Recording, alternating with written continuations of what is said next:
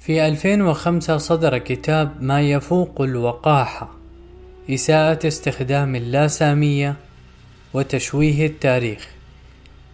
استنكر فيه مؤلفه نورمان فينكلستاين أحد أبناء الناجين من المحرقة النازية الألمانية.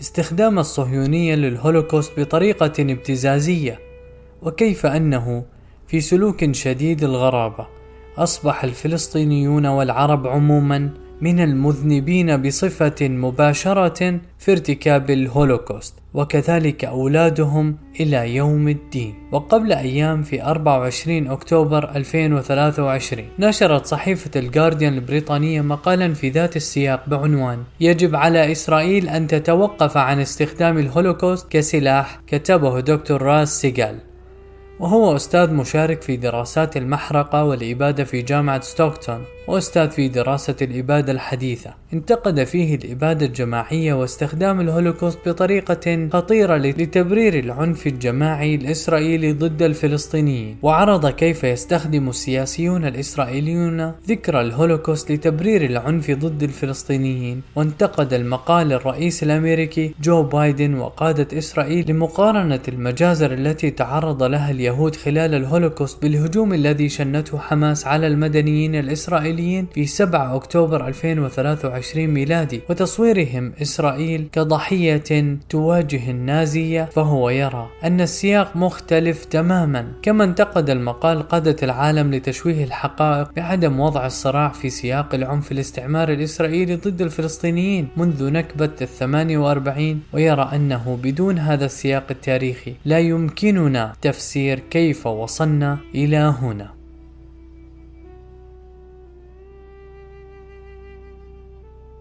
يقول الكاتب بدأ الرئيس جو بايدن تصريحاته في إسرائيل بالقول ارتكبت حماس أعمالا وحشية تذكرنا بأسوأ ما ارتكبه داعش فقد أطلقت الشر المطلق على العالم وهذا ما لا يمكن تبريره أو الاعتذار عنه. هذه الوحشية التي شهدناها ستكون مؤلمة في أي مكان في العالم. ولكنها تؤلم أكثر هنا في إسرائيل. أصبح 7 أكتوبر 2023 ميلادي الذي وافق يوم عطلة يهودية مقدسة هو اليوم الأكثر دموية للشعب اليهودي منذ الهولوكوست. فلقد أعاد ذلك اليوم ذكريات مؤلمة وجروحا تركتها آلاف السنين من معاداة السامية وإبادة الشعب اليهودي. كان العالم يشاهد آنذاك وكان يعلم ولم يفعل العالم شيئا لن نقف مكتوفي الأيدي دون فعل أي شيء مرة أخرى لا اليوم ولا غدا ولا بقية الحياة. بهذا عزز الرئيس الأمريكي جو بايدن سياق الخطاب الذي عبر عنه رئيس الوزراء الإسرائيلي السابق نفتالي بينيت بعبارات صريحة للغاية في مقابلة أجرتها معه سكاي نيوز في 12 أكتوبر 2023 حين قال بوضوح نحن نحارب النازية.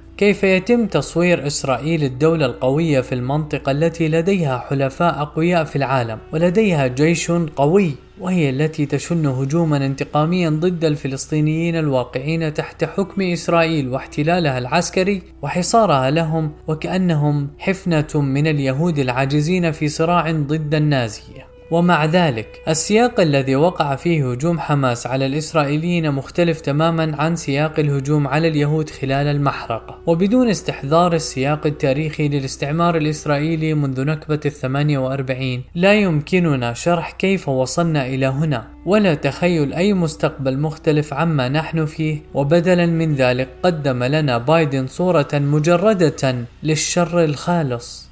لقد كثرت استخدامات الساسة الإسرائيليين لذاكرة الهولوكوست فعلى سبيل المثال في عام 1982 وخلال هجوم إسرائيل على لبنان قارن رئيس الوزراء الإسرائيلي مناحم بيغن بين الزعيم الفلسطيني ياسر عرفات في بيروت وأدولف هتلر في مخبئه في برلين في نهاية الحرب العالمية الثانية. وبعد ذلك بثلاثة عقود في أكتوبر 2015 أخذ بنجامين نتنياهو سلاح الهولوكوست إلى مستوى جديد. عندما أكد في خطاب له أمام المؤتمر الصهيوني العالمي في القدس أن مفتي فلسطين الحاج أمين الحسيني هو الذي زرع فكرة قتل اليهود في ذهن هتلر وفي مؤتمره الصحفي المشترك مع المستشار الألماني أولاف شولز وصف نتنياهو حماس بأنها النازية الجديدة. وقال وزير الدفاع الإسرائيلي يواف جالنت غزة لن تعود إلى ما كانت عليه من قبل سنقضي على كل شيء. أما نيسم فاتوري عضو البرلمان الإسرائيلي من حزب الليكود الحاكم فدعا إلى محو قطاع غزة من وجه الأرض. وهناك العديد من التعبيرات المشابهة من قبل الساسة الإسرائيليين وكبار ضباط الجيش في الأسابيع القليلة الماضية. هذه الخطابات الصريحة تثير وتحرك خيال محاربة النازية وذلك لأن صورة النازية هي صورة الشر المطلق وهو ما يعني أنه لا توجد أي قوانين أو قيود في محاربته. فدائما ما يرى مرتكبو الإبادة الجماعية ضحاياهم كأشخاص شريرين وأنفسهم كأشخاص صالحين. وهذه بالفعل كانت رؤية النازية لليهود. بالتالي فكلمات الرئيس الأمريكي جو بايدن تشكل استخداما نموذجيا لسلاح الهولوكوست ليس من أجل التضامن مع الشعب الغير قادر على مواجهة عنف الإبادة الجماعية فحسب ولكن لدعم وتبرير الهجوم العنيف للغاية من قبل دولة إسرائيل القوية وفي ذات الوقت. تشويها للحقيقة. هذه الحقيقة التي نراها أمام أعيننا منذ بدء العنف المتصاعد في إسرائيل في 7 أكتوبر 2023 إذ تجاوز عدد الفلسطينيين الذين قتلوا في غزة 7400 شخص. ثلثهم من الأطفال مع أكثر من 20 ألف جريح وأكثر من مليون نازح. ومؤخرا صعدت إسرائيل من حدة العنف ضد الفلسطينيين القابعين تحت احتلالها في الضفة الغربية فقتلت أكثر من 95 شخصا وكثفت عمليات الطرد وذلك رغم أن حماس ليس لديها أي سلطة في الضفة الغربية لكن الحقائق التي يمكن للجميع رؤيتها لا تعني الكثير بالنسبة للإسرائيليين الذين يقاتلون في أذهانهم النازيين. ومع ذلك فإن تاريخ الهولوكوست يقدم دروسا من المهم فهمها في ظل إراقة الدماء الحالية.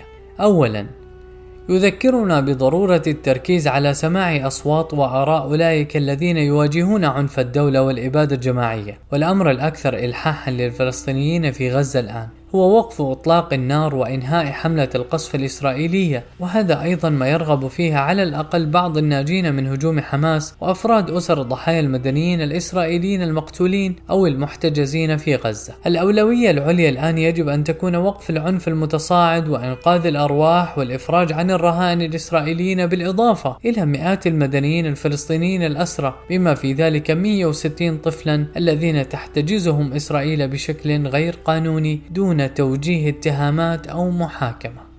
يذكرنا تاريخ الهولوكوست أيضا بأهمية المساءلة، رغم أن المساءلة بعد الهولوكوست ظلت محدودة، وفي حالة هجوم إسرائيل الحالي على غزة، يجب أن تبدأ المساءلة مما هو واضح جدا، التحريض على الإبادة الجماعية، والذي يعاقب عليه بموجب المادة الثالثة من اتفاقية الأمم المتحدة للإبادة الجماعية وعلى الرغم من أن النقاش حول الإبادة الجماعية في الهجوم الإسرائيلي الحالي على غزة سوف يستمر لسنوات عديدة بلا شك وربما أيضا في المحاكم الدولية. لكن جرائم الحرب الإسرائيلية وانتهاكاتها للقانون الإنساني الدولي هي أمور لا جدال فيها. سيكون من المهم أيضا أن تتم محاكمة مرتكبي جرائم الحرب الإسرائيليين والمسؤولين عن انتهاكات القانون الإنساني الدولي خلال سنوات الحصار العديدة على غزة. بما في ذلك الجرائم المرتكبة في الهجوم الحالي كما يجب أيضا محاسبة الفلسطينيين الذين ارتكبوا الفظائع في 7 أكتوبر 2023 ميلادي لأجل المطالبة بالحقيقة والعدالة. فالحقيقة ربما هي القيمة الأكثر أهمية وارتباطا بدراسة الهولوكوست ولا يمكن تحقيق العدالة لا في المدى القصير أو البعيد دون التعامل بصدق مع كيفية وصولنا إلى هنا وهذا يعني المعرفة والاعتراف الكامل بتاريخ طويل من العنف الإسرائيلي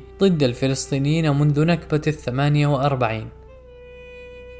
العالم يراقب بالفعل كما قال رئيس الولايات المتحدة جو بايدن وعلى الرغم من استخدام بايدن لسلاح الهولوكوست لتشويه الحقائق الماثلة أمام أعيننا فقد أعلن أكثر من 800 عالم في القانون الدولي ودراسات الصراع ودراسات المحرقة والإبادة الجماعية في بيان في 15 أكتوبر 2023 ما يلي.